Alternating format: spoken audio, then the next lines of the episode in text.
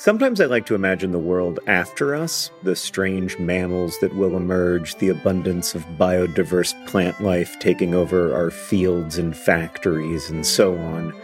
I don't think this world will be better. I maintain that we are the most interesting thing to happen on Earth, and there is real beauty and meaning in our curiosity and compassion, even as we also cause and witness so much suffering. But at any rate, there will be a world after us, after each of us. And that's why there's life insurance. It exists to provide a financial safety net to those who love and count on you. Policy Genius's technology makes it easy to compare life insurance quotes from America's top insurers in just a few clicks to find your lowest price. With Policy Genius, you can find life insurance policies that start at just $292 per year for $1 million of coverage. Some options offer same day approval and avoid unnecessary medical exams. So save time and money and provide your family with a financial safety net using Policy Genius. Head to policygenius.com or click the link in the description to get your free life insurance quotes and see how much you could save. That's policygenius.com. Policy Genius, because there will be a world without us.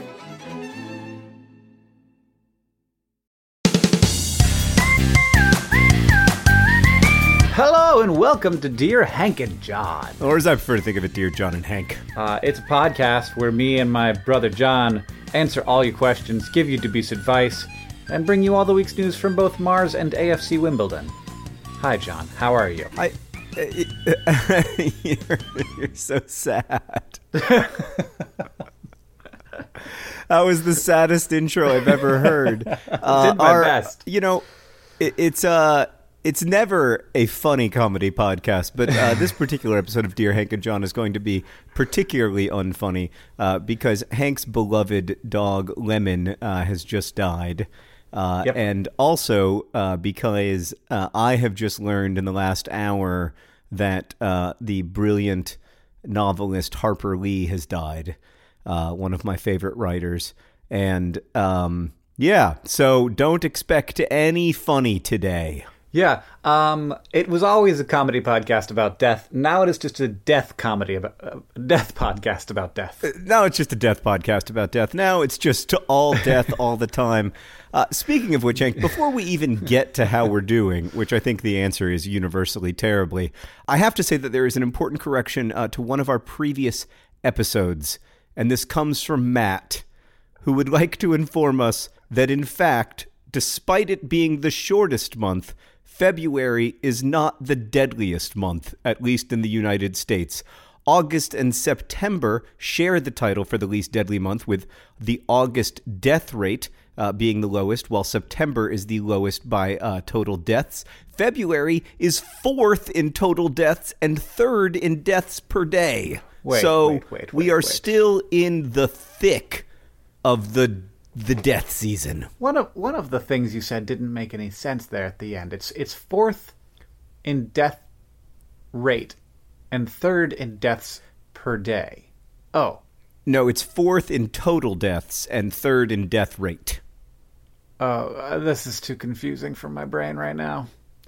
And all I can tell case, you, Hank, is that yeah, this it, February is a terrible time to be alive. Well, it is because your chances of dying are exceptionally high. Yeah, yeah. It's very like it. It seems it seems very unlikely to me, and I would like to know wh- why. Except that it's cold, and people are like, "Eh, had enough. Yeah, had enough of this living thing." No, I mean, I I am inclined to agree. Uh, the the the best time to be alive is mm, probably August, uh, maybe September uh, depending on how you calculate it. But January and February are just overwhelmingly the worst. To give you uh, a little bit of context, in February, the average number of deaths per day in the United States is 7,081. Mm. In September, it's 6,051. Wow. It's more than a thousand deaths per day less. Wow. That's a big difference. That is not just a big difference in numbers. It's a big difference in in actual numbers of of people. Uh, uh, uh, I know. Sorry, not just in numbers, but in percentage.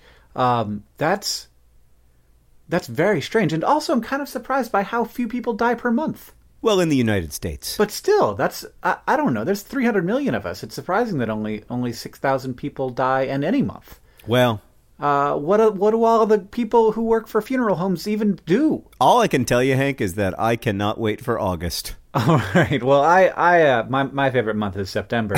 so I guess uh, I guess that plays out in the uh, in the stats as well. So uh, we just have to pause briefly uh, to commemorate the life of Harper Lee, author of To Kill a Mockingbird.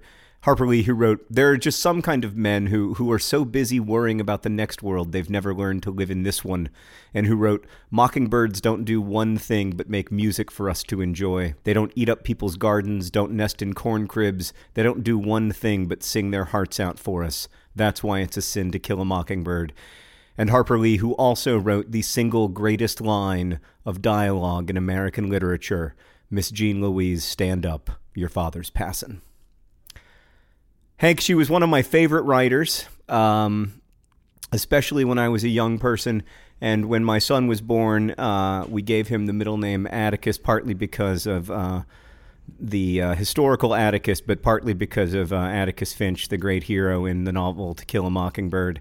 And uh, my publisher, Julie Strauss Gabel, uh, after Henry was born, sent Harper Lee some copies of my books and uh, Ms. Lee very kindly uh, sent one of them back, a first uh, printing of Looking for Alaska uh, that she signed mm. on the title page. Welcome to the great. world, Henry Atticus, Harper Lee. I feel like that was our short poem already. I hope you don't have another one because. But I have a short poem about dog death. Oh, really? You found a short poem about dog death? Of course I did, Hank. Oh my goodness. All right, I'm going to take my headphones out. You do it, and then I'll be back, I like to sort of yell when you're done. okay. Uh, today's short poem is by Mary Oliver, a great uh, lover of dogs and also a wonderful poet. Uh, this is from her book Dog Songs, and the title of the poem is If You Are Holding This Book. You may not agree, you may not care, but if you are holding this book, you should know that of all the sights I love in this world, and there are plenty, very near the top of the list is this one Dogs Without Leashes. if you are holding this book from Mary Oliver's book, Dog Songs. I can handle that one. All right, I, I tried. There are some sadder ones, but I didn't want to to uh, make you cry in our comedy podcast. it's so it's so funny. It's such a funny podcast, John. Oh uh, man, I'll tell you what. Uh, it's it's weird. It's uh, it's very. My my emotions make no sense, and uh, and they continue to surprise me, and I I am learning uh, about myself through this process, uh, and what I'm learning is I ain't no rational being. That's not what humans are. Uh, so it's uh, yeah, it's something else. Um, and it sucks. Yeah, I'm really sorry. So. Uh, she was a great dog, and um, and it is. I mean, it's just a, it's it's a it's a grieving process, and I think uh, no matter what kind of grief you experience, the main one of my main conclusions from grief is that grief is super weird.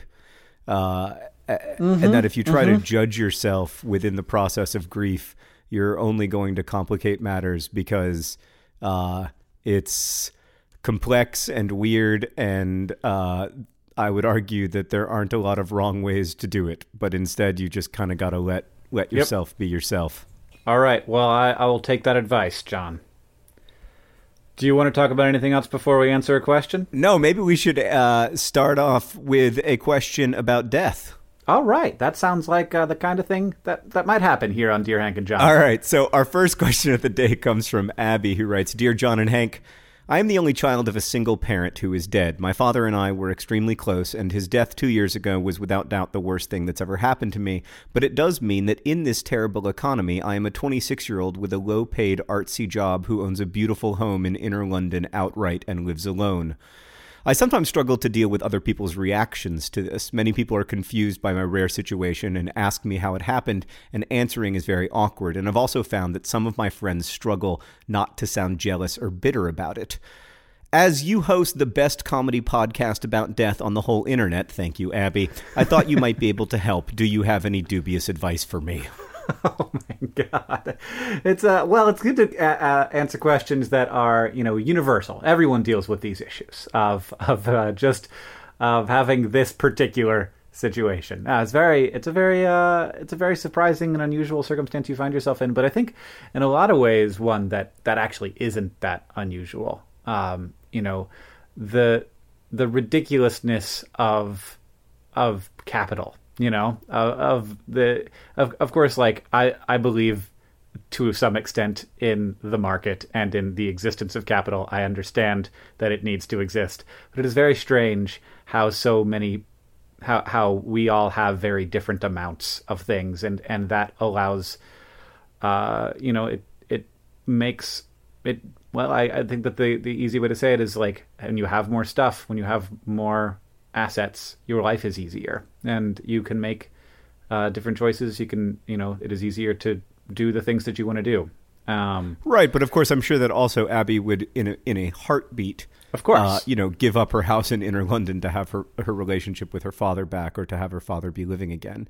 And I think that's one of the things that makes it so complicated. I mean, when we were talking earlier about how grief is inherently complicated, that's one of the things that's complicated about it. Right? Mm-hmm, is mm-hmm. that um, you know, it's it, you know, th- when, when you talk about someone who who who's died leaving you a legacy, you know part of that legacy is a physical house, and mm-hmm. that is a great blessing. Mm-hmm. Um, it doesn't make it doesn't make the death any less horrible. It doesn't make the loss any less horrible. Um, and uh, you know, I think that uh, I think the only way to deal with those those awkward situations is um, to acknowledge that they are awkward, like mm-hmm. just to just to be like, yeah, I know it's it's it is weird, and I feel weird about it too but this is this is what happened. Right, right, and it's almost as if like it's all a thing that we know. Like it's it's a thing that we all know to say like I'm, I would not give up a loved one for wealth. Obviously, like that's a thing that we we all know. But to have gone through it uh, is a different thing, and to have learned that lesson the hard way.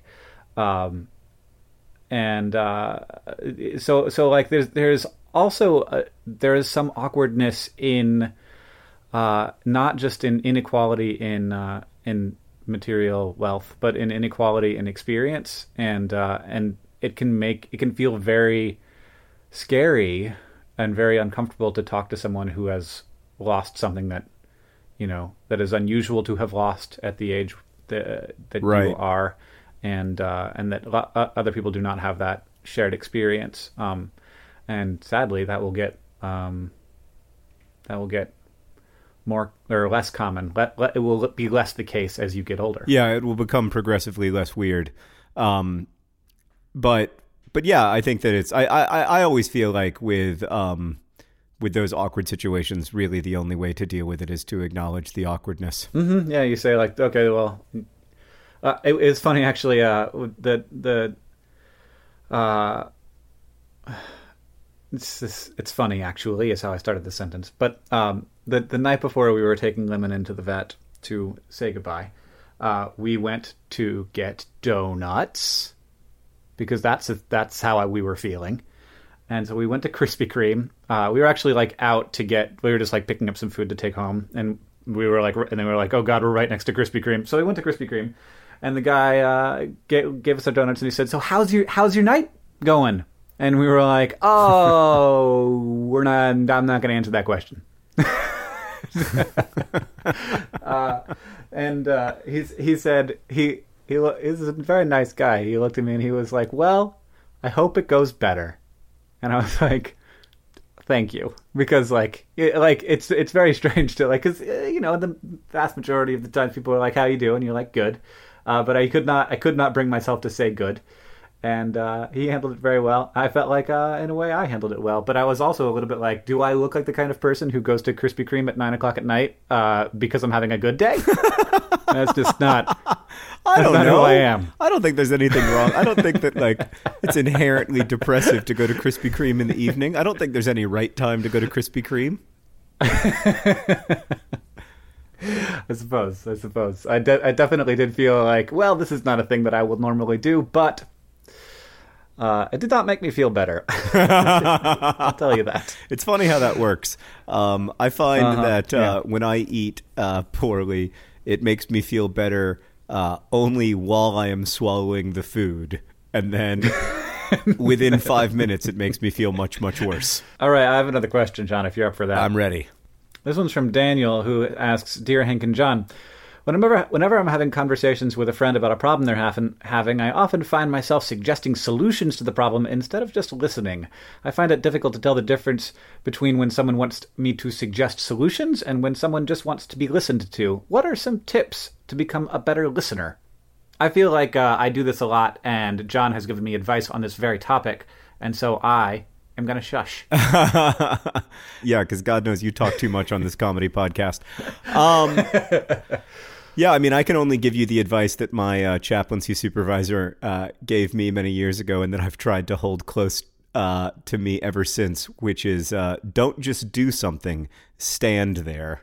Uh, it is incredibly powerful uh, to listen and to listen mm-hmm. empathetically, and so and, and, so when I'm trying to listen to someone, I, I'm I'm always trying to uh, to pay close attention and then also to reflect their feelings and experiences back to them. Um, so I, we've talked about this in past comedy podcasts, but empathetic listening uh, can sound a little bit stupid when you're talking about it in the abstract. So, for instance, if you have a friend who's saying, um, you know, I'm feeling really afraid of abandonment because my boyfriend is talking about moving to Korea. Uh, you would you you might respond by saying, um, it sounds like you're feeling afraid of abandonment.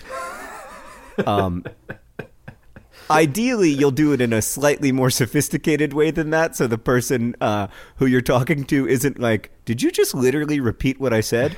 But in my experience, even if you just literally repeat what they say, it's still helpful. They'll be like, "Yes, exactly," and there's just something about having someone else validate yeah. your um, your feelings mm-hmm. that's very powerful. Yeah, and I think that a lot of times people are talking about their problems because they need to hear them.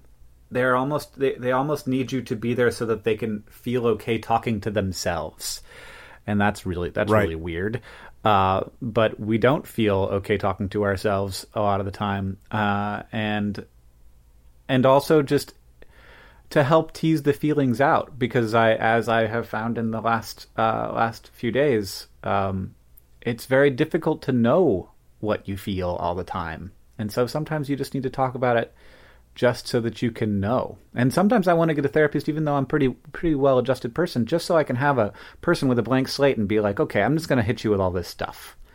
Um, you know, yeah. you don't know anything about me. I don't know anything about you. Let me hit you with all this stuff so that I could just at least like hear what this sounds like to a person who isn't in the middle of it. Right. Yeah. No. I, that's one of the big benefits of having um, having a therapist. I don't think that you have to have uh, mental problems to go to therapy. I think you know the, going to a psychologist is very different from going to a psychiatrist. Um, yeah, I would I would recommend it, Hank. I am I've been in therapy since pretty consistently since uh, the year 2000 and uh, my life has gotten consistently better over those 16 years. sure. Correlation and causation, always the same. Uh, yeah, but then again, like, I don't want to mess around with anything because the correlation is so strong.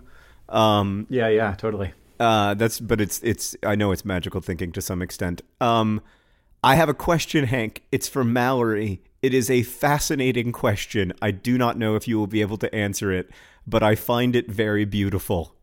She writes Dear John and Hank, my grandpa and I have been in a very heated argument for about two years. He believes there is a possibility that another planet exactly like Earth could be in our orbit on the opposite side of the sun, making it impossible for us to ever see it and for it to ever see us.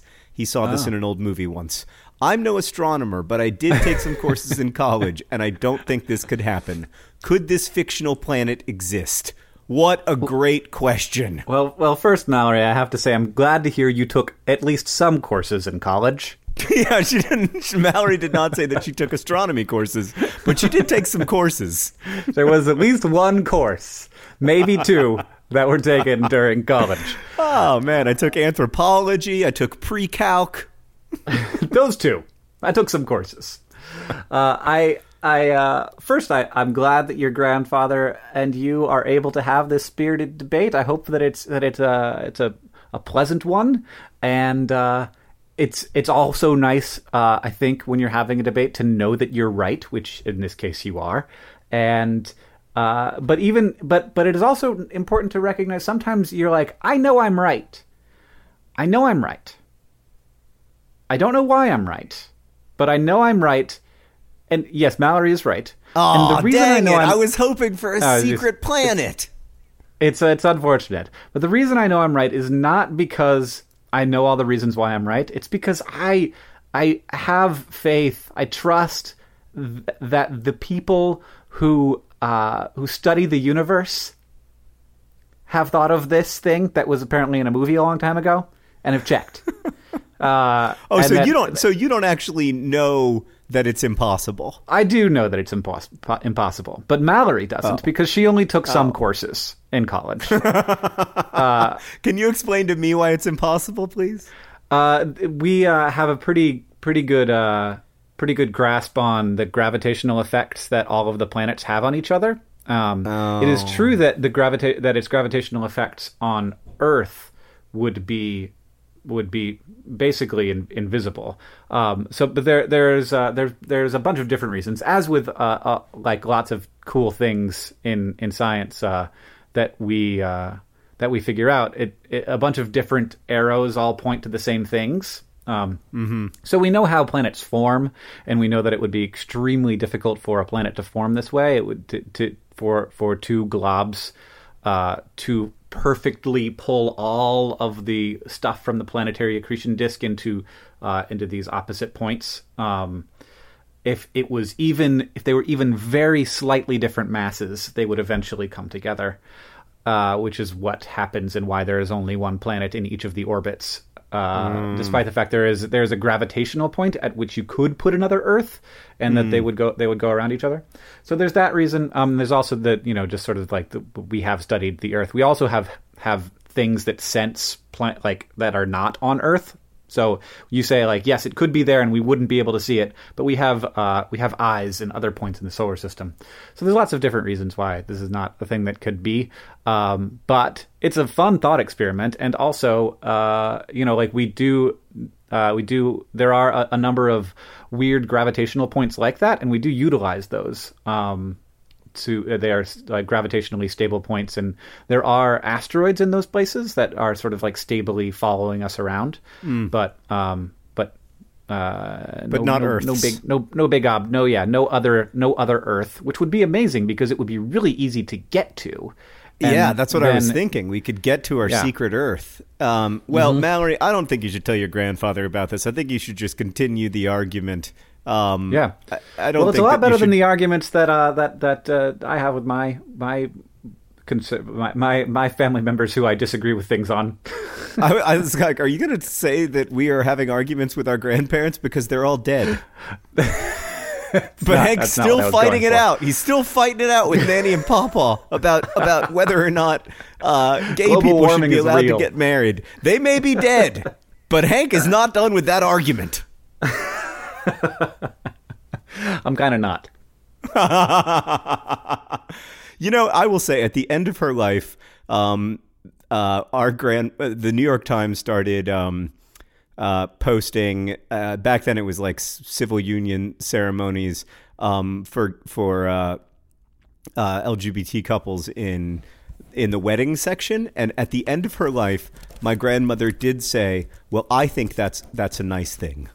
Wow. Yeah. So that's a that's a that's a long journey to travel uh, for a you know eighty seven year old woman. All right, this one is, is uh, this one's from Ori, who asks, "Dear Hank and John, how do artificial flavors such as strawberry flavor pass as strawberry flavor when they taste nothing like strawberries? Does something trick in uh, does something in does something in it trick our brains into thinking that strawberries taste like that, or are we just used to calling it strawberry flavor because everybody does? I have a uh, a surprisingly complicated answer to this question. John, do you? Uh, I have a theory about it. Okay. Uh, so this is my theory. Sometimes when I am drinking uh, an ice cold, refreshing, I don't understand why they continue to refuse to sponsor me, Diet Dr. Pepper. Um, I will take a sip of that Diet Dr. Pepper and I will enjoy it greatly for a moment until I realize that it is in fact Diet Mountain Dew. Mm. But my brain is so heavily expecting the flavor that it knows to be Diet Dr. Pepper that my brain initially is like, that's some good Diet Dr. Wait! Wait, that isn't Diet Dr. Pepper at all. Mm-hmm. Mm-hmm. So that's my theory: is that you are essentially tricking your brain with um, with the color, and then you're also tricking your brain with the sweetness. Yeah, you're tricking your brain with with a bunch of, of things, and I that, I think that absolutely does happen. And I, I also, for me, it is a guess. It is not uh, it is not something that, that I know anything about. Uh, but I do know some things about flavor chemistry because it is something that I studied some when I was in college. I took some courses, uh, and uh, and and remarkably, there. So so when we first were isolating all of these artificial flavors, which are the things that we use uh, in candy almost exclusively. Um, we pulled out these all of these flavor compounds that have very strong smells and they smell very good to us. And uh, so we we pulled them all out, and a lot of them tasted like ah, this tastes like a thing. We'll use it as the thing. Um, a lot of them didn't taste like anything though; they just tasted good. So it was a flavor that we liked, but it was it was one of you know a dozen different compounds that was in a strawberry or in a watermelon or in a blueberry or something. So it was it was one of many compounds, and it was just part of the subtlety of the flavor.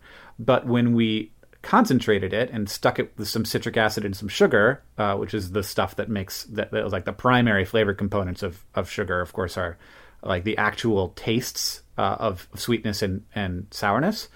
Um, and then you have these smells that go along with it to enhance that are enhanced by those things. Um, you get uh, all of these chemicals that taste good, but don't taste like anything. So we had them. They're inexpensive to synthesize, and we like them. And they, but like they're just chemicals. So like they're named by the International Union of Pure and Applied Chemistry. They're not named by you know the the long uh, history of people naming things, being like that that berry grows in straw, so let's call it a strawberry or whatever. Uh, so like uh, they, they, didn't want to call it like ethyl methyl phenyl glycide uh, flavored candy. So they called it strawberry flavored candy. Today's podcast is brought to you by ethyl methyl glyceride candy. What is it called? What do you call it? I don't even think I said it right. I, uh, uh, uh, ethyl methyl phenyl glycidate. today's uh, today's podcast his, today's his, uh, podcast is brought to you by ethyl methyl glycylcidaldate. Delicious, but it doesn't taste like strawberries. But you're gonna like it, and we're gonna make it red. You're gonna love it. Yeah. Uh, all, all right. Uh, we're doing this. Uh, the, today's today's podcast is uh, is uh, is uh, is brought to you by Too Many Sad Things. Too many sad things. Uh, there's a lot of them, and just let them let them pile on top of you until you can no longer function or or even move. And of course, today's podcast is brought to you by delicious, refreshing, Diet Dr. Pepper. Diet Dr. Pepper, oh, not sponsoring me since 2007. This podcast is additionally brought to you by Meloria, the the uh, the actual planet Meloria, which is found just behind the sun in the exact same position as the Earth, but not by anyone because it's hiding there and has been and will always be hiding there. Just an opportunity for us to consider what could possibly be if the Earth had it all to do over. Hank, is that really the name? Yeah, well, that, the girl's name was Mallory, who asked the question. Oh, so you named the planet Meloria. That's very beautiful. Oh, thank you, thank you. I, fig- I figured oh. it's what her oh. grandfather would want. I agree. I agree. Um, uh, I just thought of a joke that's too dark for the podcast, which is really saying something. This episode of Dear Hank John is brought to you by Thrive Market. Thrive Market is there to help you maintain the kinds of habits that you want to have. For me, I need to have the right kind of food in the house or I will eat whatever. Oreo recently sent me some free fancy Oreos. They were weird. I ate all of them. I ate all of them in a week, and it was a problem. I can't do that. I need to have healthy, good stuff in the house, and Thrive Market can help you have healthy habits. It's a great go to for all your grocery and household essentials commercials and the convenience of getting everything online and then like just quickly shipped to the doorstep. It's a huge time saver. Thrive Market carries brands with great ingredients and sourcing methods. They got Amy's, Banza, Burt's Bees, Chobani, Honest Kids, Kind, Mike's Hot Honey, Oatly, Olipop, Poppy, Saalt. I've never heard of Saalt, but it's got two A's in it, so it has to be good. And as a Thrive Market member, you can save money on every single grocery order. On average, you can save over 30% every time. And they also have a deals page that changes every day. When you join Thrive Market, you are also helping a family in need with their one for one membership matching program. You join, they give. Join in on the savings with Thrive Market today and get 30% off your first order plus a $60 free gift. I enjoyed my $60 free gift. I was surprised by it, and it was kind of thing I wouldn't have bought. And then now I'm like on the ghee train. They gave me free ghee. And I was like, I don't know what ghee is, but then I was like, oh, this is great. It's like butter, but it's different and more spreadable. Go to thrivemarket.com slash dearhank for 30% off your first order, plus that free $60 gift. That's thrive, T-H-R-I-V-E market.com slash dearhank, thrivemarket.com slash dearhank. Okay, Hank, we have another question. This one's from uh, Kelsey, who writes Dear John and Hank, I recently moved to a new city and I'm in the process of making friends. However, the people I'm meeting make significantly more money than me and like to hang out at bars and restaurants. I can't afford to go out multiple times a week. How do I continue to explore these burgeoning relationships without draining my bank account? P.S. Feel free to mention death in your response. Thanks, Kelsey. I appreciate that. I will mention death in my response. Here's the first thing that I would say, Kelsey if you can just find a way to get to August, you'll probably live to January. well, that's good. That's, uh, that's I don't know. I don't know why you're so worried about your weekly spending yeah. when the first priority needs to be getting out of February. YOLO.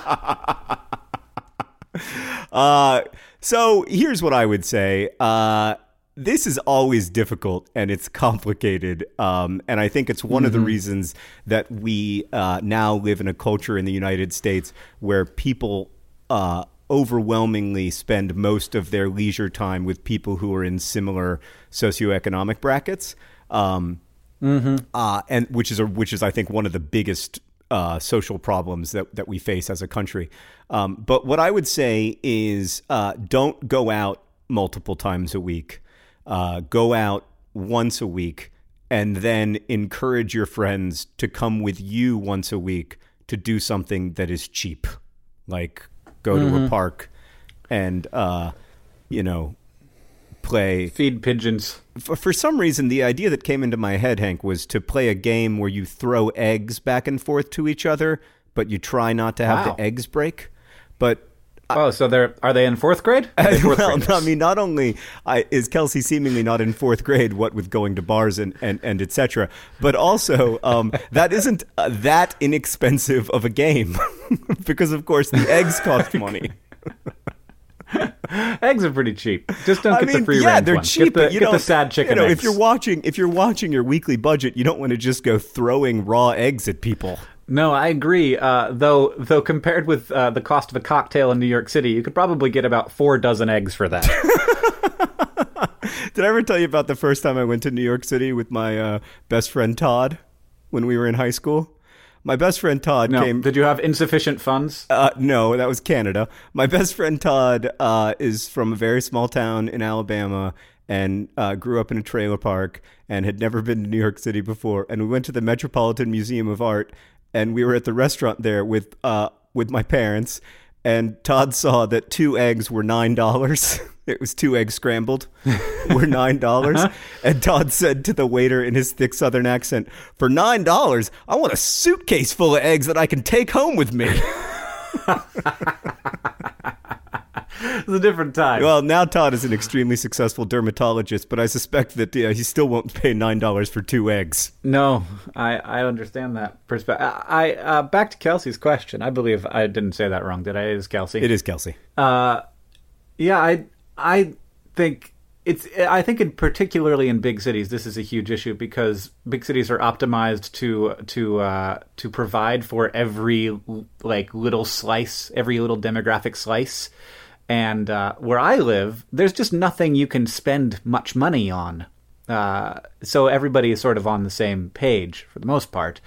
Um, and uh, but but in New York City, I think you really like there are so many different you know economic brackets, and the city is optimized to to to you know function for each of them individually. Uh, I I cannot imagine having to try to figure this out, um, but there are. Uh, it, hopefully, you uh, one can, when doing these things, manage to do it not so conspicuously on a budget. Oh, I'm just having seltzer now. Uh, i am taking a medication that means that I can't I can't drink anything that costs more than twenty dollars a glass. Um, that sort of thing. Um, and don't don't be afraid to lie uh, about that about little white yeah, lies. John and I are big fans of those.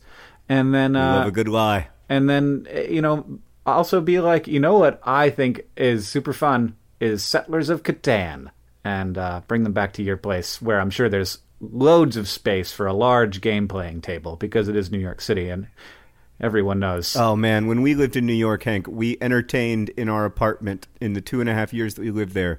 We entertained in our apartment once. Yeah, we had friends over to our apartment oh, one God. time. It's so and hard. it was horrible because it was so small. It was so cramped. We were trying to like make breakfast, and our uh, our kitchen didn't have any drawers which is you know inconvenient when you're cooking for two, but when you're cooking for six, it's just oh, it's just such a pain. Let's move on to another question so that I can forget about my New York City kitchen. This question is from Dikista, who asks, uh, "Dear Hank and John, I'm in need of some dubious advice."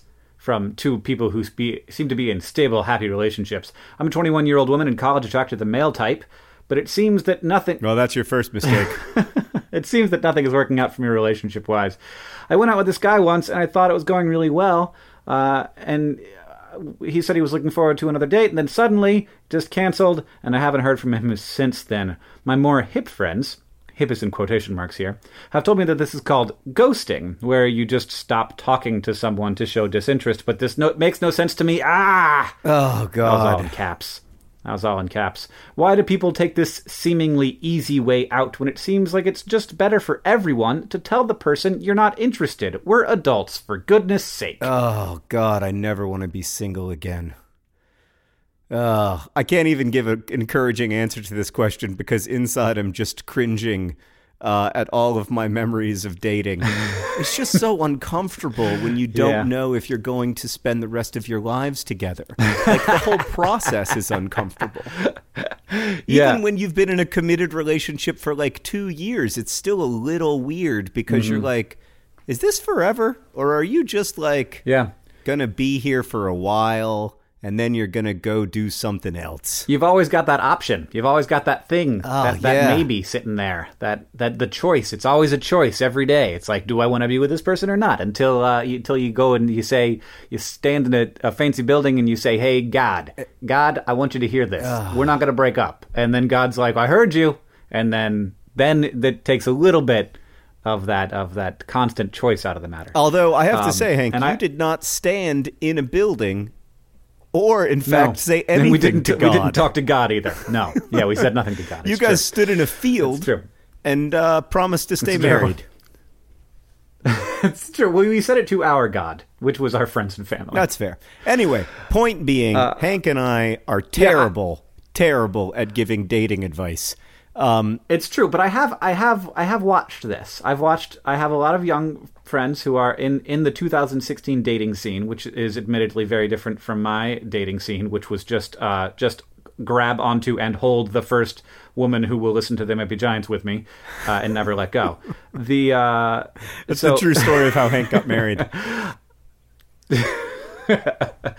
um, so I, I, th- I, as I watched this happen, both on the the ghoster side and the ghost e side, I think what's what's kind of happening is that it's it's kind of a side effect of the the uh, the tiny commitment of the text message uh, which is which is that it is a really insignificant social act to text someone, and it is also kind of and and so everyone recognizes that everyone recognizes that this isn't a big deal. You texted me, no big.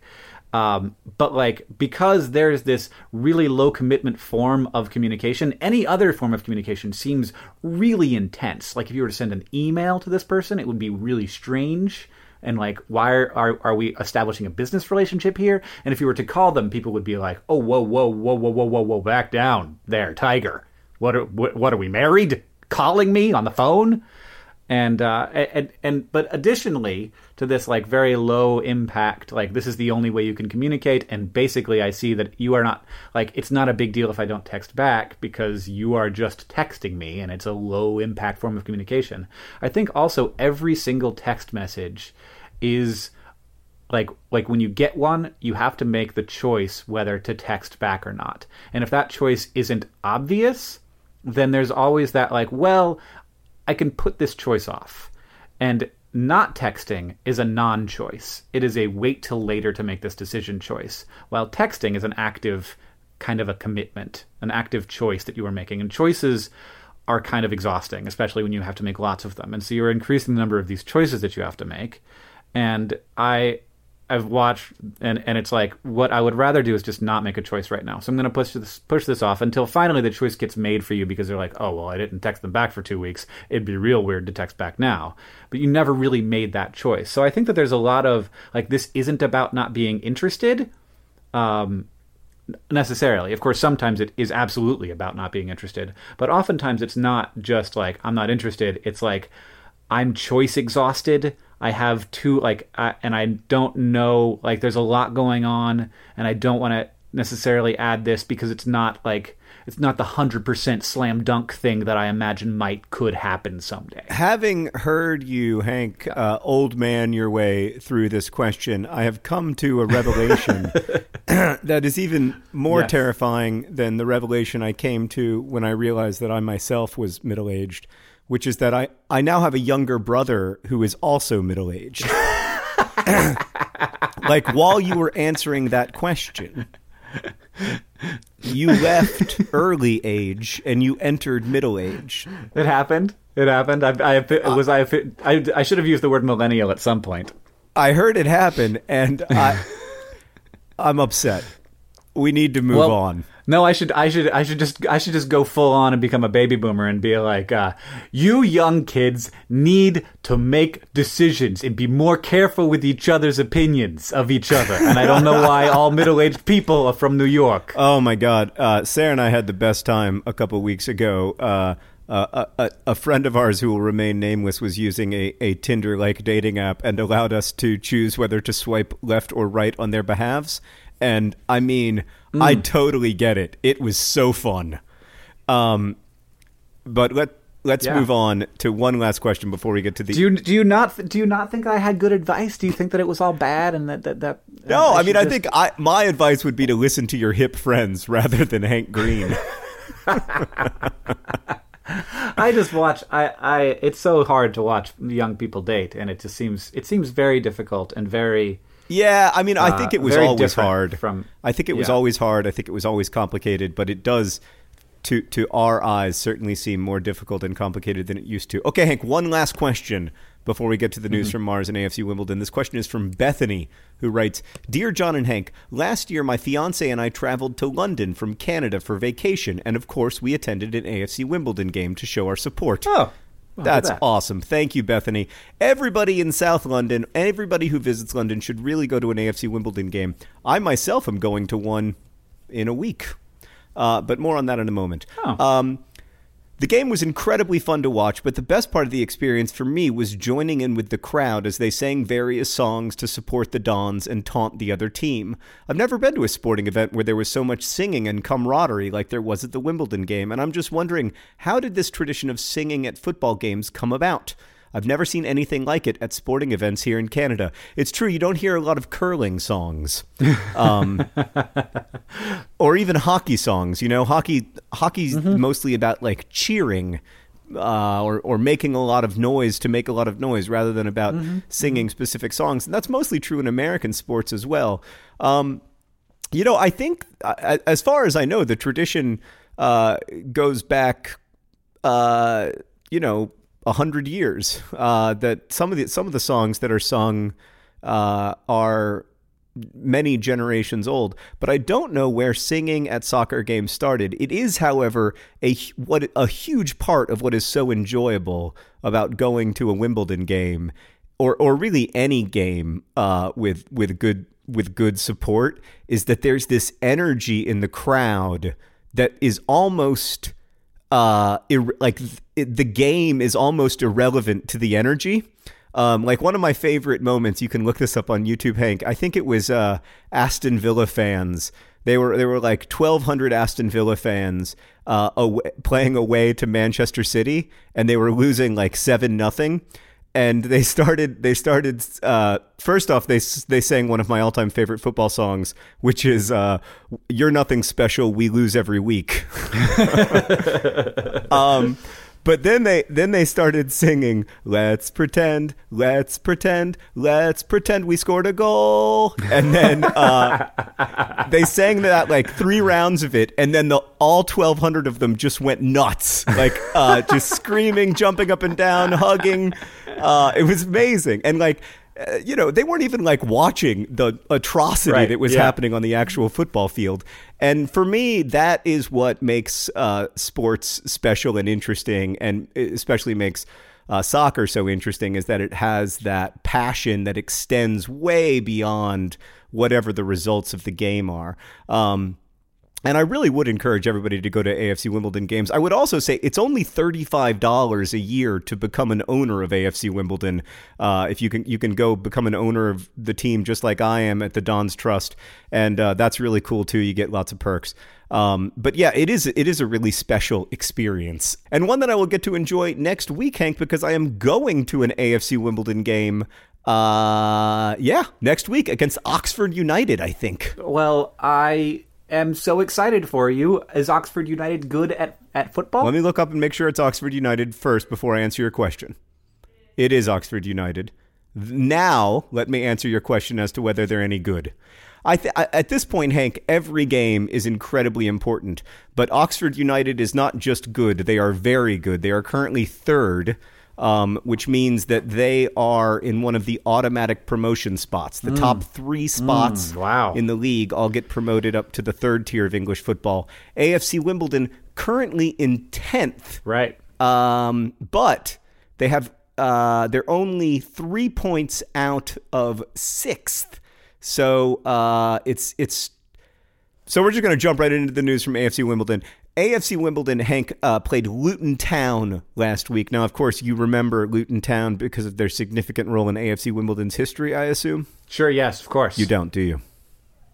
No. Hank, in 2011, just nine years after the club formed or reformed, AFC Wimbledon was in the fifth tier right. of English football. Yes. They were an amateur mm-hmm. team, not yet in the Football League. You couldn't play them in FIFA and they made it to the playoff final. The game at the end of 90 minutes, the score was nil nil. At the end of extra time, the score was nil nil. And then there was a penalty shootout, and 19 year old goalkeeper Seb Brown saved two penalties against Luton Town to send AFC Wimbledon up to the Football League and back to their rightful spot uh, in professional English football. That same Luton Town, a couple years later, got promoted, so now uh, we get to play them twice every season. And AFC Wimbledon played Luton Town uh, last week and won four one. Hank, they won. They won by three goals, which is great for goal difference. Mm-hmm. And two of the goals were scored by our Montserratian international, Ooh. the Montserratian Messi. Some call him. Do you know who Lionel Messi is? Yes. Yes. I have heard that name. He's a, he's a tennis player. You're kidding, right?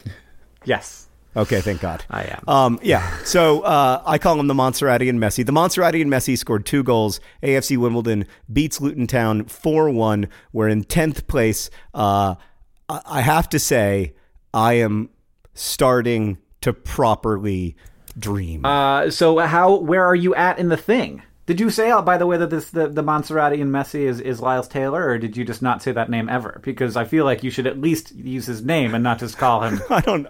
At this point, I don't think it's necessary to say his name. I think we all know. I think we all know. Well, I did. So that's a, who the Montserratian Messi is. There's there can only be kind one, amazing that I, and it's Lyle Taylor. Um, yeah, so AFC Wimbledon, to repeat myself, Hank, are 10th. Okay. They are 10th I, in I the league right now. Sorry. okay, but because uh, because different teams have played different numbers of mm-hmm. games, uh, if AFC Wimbledon win all of their games, there's like 16 games left, so obviously that's not going to happen. But like if AFC Wimbledon won all of their games and if all the teams above them won all of their games, AFC Wimbledon actually would make it into the playoffs. Mm. So uh, Okay, great. That's I'm getting a little choked up here as you can tell, but yeah, I'm starting I'm starting to dream. I am truly I I'm dreaming, I'm dreaming with you, John. I'm going to have a I'm to have a dream. I had a dream last night that I had a bunch of tattoos and a, and a really nice body. I mean, I might get an AFC Wimbledon tattoo if they get promoted this season. I'm sure my oh, wife man. would be delighted. Yeah, I'm sure. I'm sure. Um, all right, you want to you want to hear some? What's some the news, news from, Mars, Mars, this week? All right. Uh, well, uh, as you as you may have heard, uh, you know we gotta we gotta make when we get to Mars, we gotta feed ourselves, and uh, one way to do it is just to bring all the food with us.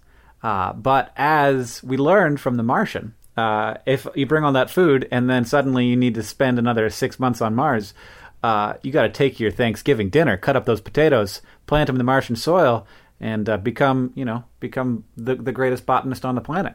Uh, and it works fantastically in the book in the movie. Uh, so NASA is actually looking to simulate growing um, Mars potatoes in Peru, the home of the potato. By the way, if you were if you did not if you did not know where potatoes came from, South America, surprisingly, uh, somewhat surprisingly, just because it is such a big part of what we consider European cuisine, but not not since only only after the Columbian Exchange, as they say uh, here on Dear Hank and John. The uh, the, the, the partnership is between NASA and I'm not kidding you, uh, Lima's International Potato Center, which is a thing that exists. Uh, there are there are many, many, many, many different varieties of potato. We do not see the vast majority of them here in the, in the U.S. grocery stores, but there are 4,500 varieties that are registered at Lima's International Potato Center, and uh, hundreds of them will, including some genetically modified ones, will be used to uh, will be sent through a series of tests to see how good they would be at producing potatoes uh, not just uh, not just potatoes for one generation, but potatoes for many generations of potatoes on the surface of Mars. Uh, and that is we've got to deal with uh, you know the, the, amounts of of uh, you know the, the soil will need to be cleaned up before it is you know if we're on Mars, the Martian soil we need to clean up to some extent before this is done. But you know, you got to test for for salt, the amount of light that they need, uh, you know, the amount of water that they need. It's best if they use less water and produce more potato. Uh, there's like uh, radiation concerns. So, uh, but they're they are confident that at least some of these potatoes will pass. Uh, pass the, through these tests, and we will have we will have the right stuff for going to potato to potato land with, and by potato land I mean Mars, and that's what we're going to call it. Well, but someday it will be known as Potato mm-hmm. Land. All of our potatoes will be grown on Mars. We'll just uh, we'll eat nothing but Martian food. Earth will be for humans, Mars for potatoes. just, if there's only one food, John, it should obviously be potato. I mean, if you're only going to have one food, potatoes is not a bad option. Okay, so before we go, we need to answer uh, a few things from previous episodes uh, that have been brought to our attention uh, via our email address, hankandjohn at gmail.com. First off, Hank, uh, Mel wrote in about cereal. Uh, in your latest podcast, John confessed he puts water on his cereal. This intrigued me because I hate milk. I thought I thought putting water on cereal was generally unacceptable and that nobody would actually try it, but hearing that at least one person in the world has not only tried it but does it regularly, I thought I had no reason not to try it myself. So this morning I had water on my cereal, and as advertised, watered cereal provides the same softness that milk does without having to add actual milk. This has saved my breakfast. No longer will I suffer the grossness of milk or cut the roof of my mouth on dry cereal. I don't care if I get judgmental looks in the morning. I can finally enjoy cereal in a way I never could have before. Thank you for revolutionizing my mornings. Sincerely, Mel. You are welcome, Mel. Well, it's hard it's hard for me to argue with that, John. It's hard for me to say that you are the monster that you are after Mel has had this wonderful life-changing experience. But We've also gotten about 400 yeah. emails from people who are disgusted by me. and an awful lot of comments because you made a whole video about this. We've also got a message from Till who says that uh, not only are there feral cows in British Columbia and Hawaii, but also in Hong Kong. And yes, Hong Kong, there are feral cows in Hong Kong. I'm not even kidding you. Jeff made some wow. made some corn dog cake for his kids, and it wasn't bad. And he attached a picture of his kids, and they do indeed look very happy. Amanda writes in to say that uh, she works at a food bank in Alameda County, and thus knows all about how long food lasts after its sell-by date. And indeed, macaroni and cheese is perfectly fine. In fact, dried pasta is usually good two years after the sell by date. And she includes a PDF from the Alameda County Food Bank that uh, it is a guide for how long you can eat things after their sell by dates. Remarkable. We're going to go ahead and post that as well as uh, some pictures of feral cows in Hong Kong uh, to our Patreon page, which you can access even if you uh, aren't. Uh, don't uh, donate, but feel free to donate. Um, and uh, yeah, we are. Uh, so you can see both of that. I thought it was. I have to say, having read Amanda's email, I was dead wrong about uh, food and how long it's good for. And as she says, uh, John, you have fallen prey to what the food manufacturers want you to think about as food safety, but is really about wanting their products to be at peak flavor. So mm-hmm. that's really important uh, and an interesting point, and one that I will bear in mind for the rest of my life. So we all learned something today, Hank. Uh, but what else did we learn? Ah, uh, we learned that sometimes when your team doesn't score any goals and is being absolutely ripped to little tiny pieces by the other team, it doesn't matter, and you can still have a good time because really it's about uh, camaraderie and uh, and singing songs and being together and believing in the same things. And we learned that strawberry flavor is uh, not strawberry flavor, but it is delicious ethyl methylphenyl isotate. we learned, we learned that John has this strategy called uh, I- I- empathic listening, which is has something to do with Deanna Troi from Star Trek. we also learned that Hank doesn't really listen to me when I'm talking on Dear Hank and John. oh man! and lastly, uh, we learned that uh, grief is complicated, and that you shouldn't judge yourself for it, but that you should just go on. Yeah, you shouldn't judge yourself if you need to get yourself a donut. Let's go get a donut. Yeah, just enjoy an evening donut. Speaking of which, Hank, uh, two different employees here at uh, the Indianapolis offices of Dear Hank and John brought in Friday donuts. Oh, wow. So we have three dozen donuts oh, for just nine people. That's... It is a uh, it's an absolute donut bonanza here uh, today, and I'm so grateful to everyone. I look forward to seeing if I can eat ten donuts by myself. All right, donut disaster, donut disaster, 2016. It happened. Uh, and it's good. So it's, oh, I should also mention uh, that uh, Dear Hank and John now has an intern. Thanks to our uh, lovely support at Patreon, we've been able to bring on a paid intern. Uh, her name is Claudia, and Claudia will be helping out with Dear Hank and John in various ways. Uh, so if you ever interact with, with Claudia, I don't know why you would, but she she will be helping out. Mostly, she'll be helping out us. She we will still be doing all the public facing things. Actually, in fact, this voice that you're hearing now is actually Claudia's impression of me. I'm not doing this at all. That's what the intern does. She just yeah, no, it was Claudia doing both of us introducing herself. Yeah. Yeah. In fact, the whole podcast has been hosted by Claudia. She's doing both of our voices. She's doing a great really, job. I'm really impressed with her stuff. work yeah, so far. Uh, the best part about um, her doing this podcast is that she's so successfully made it not funny.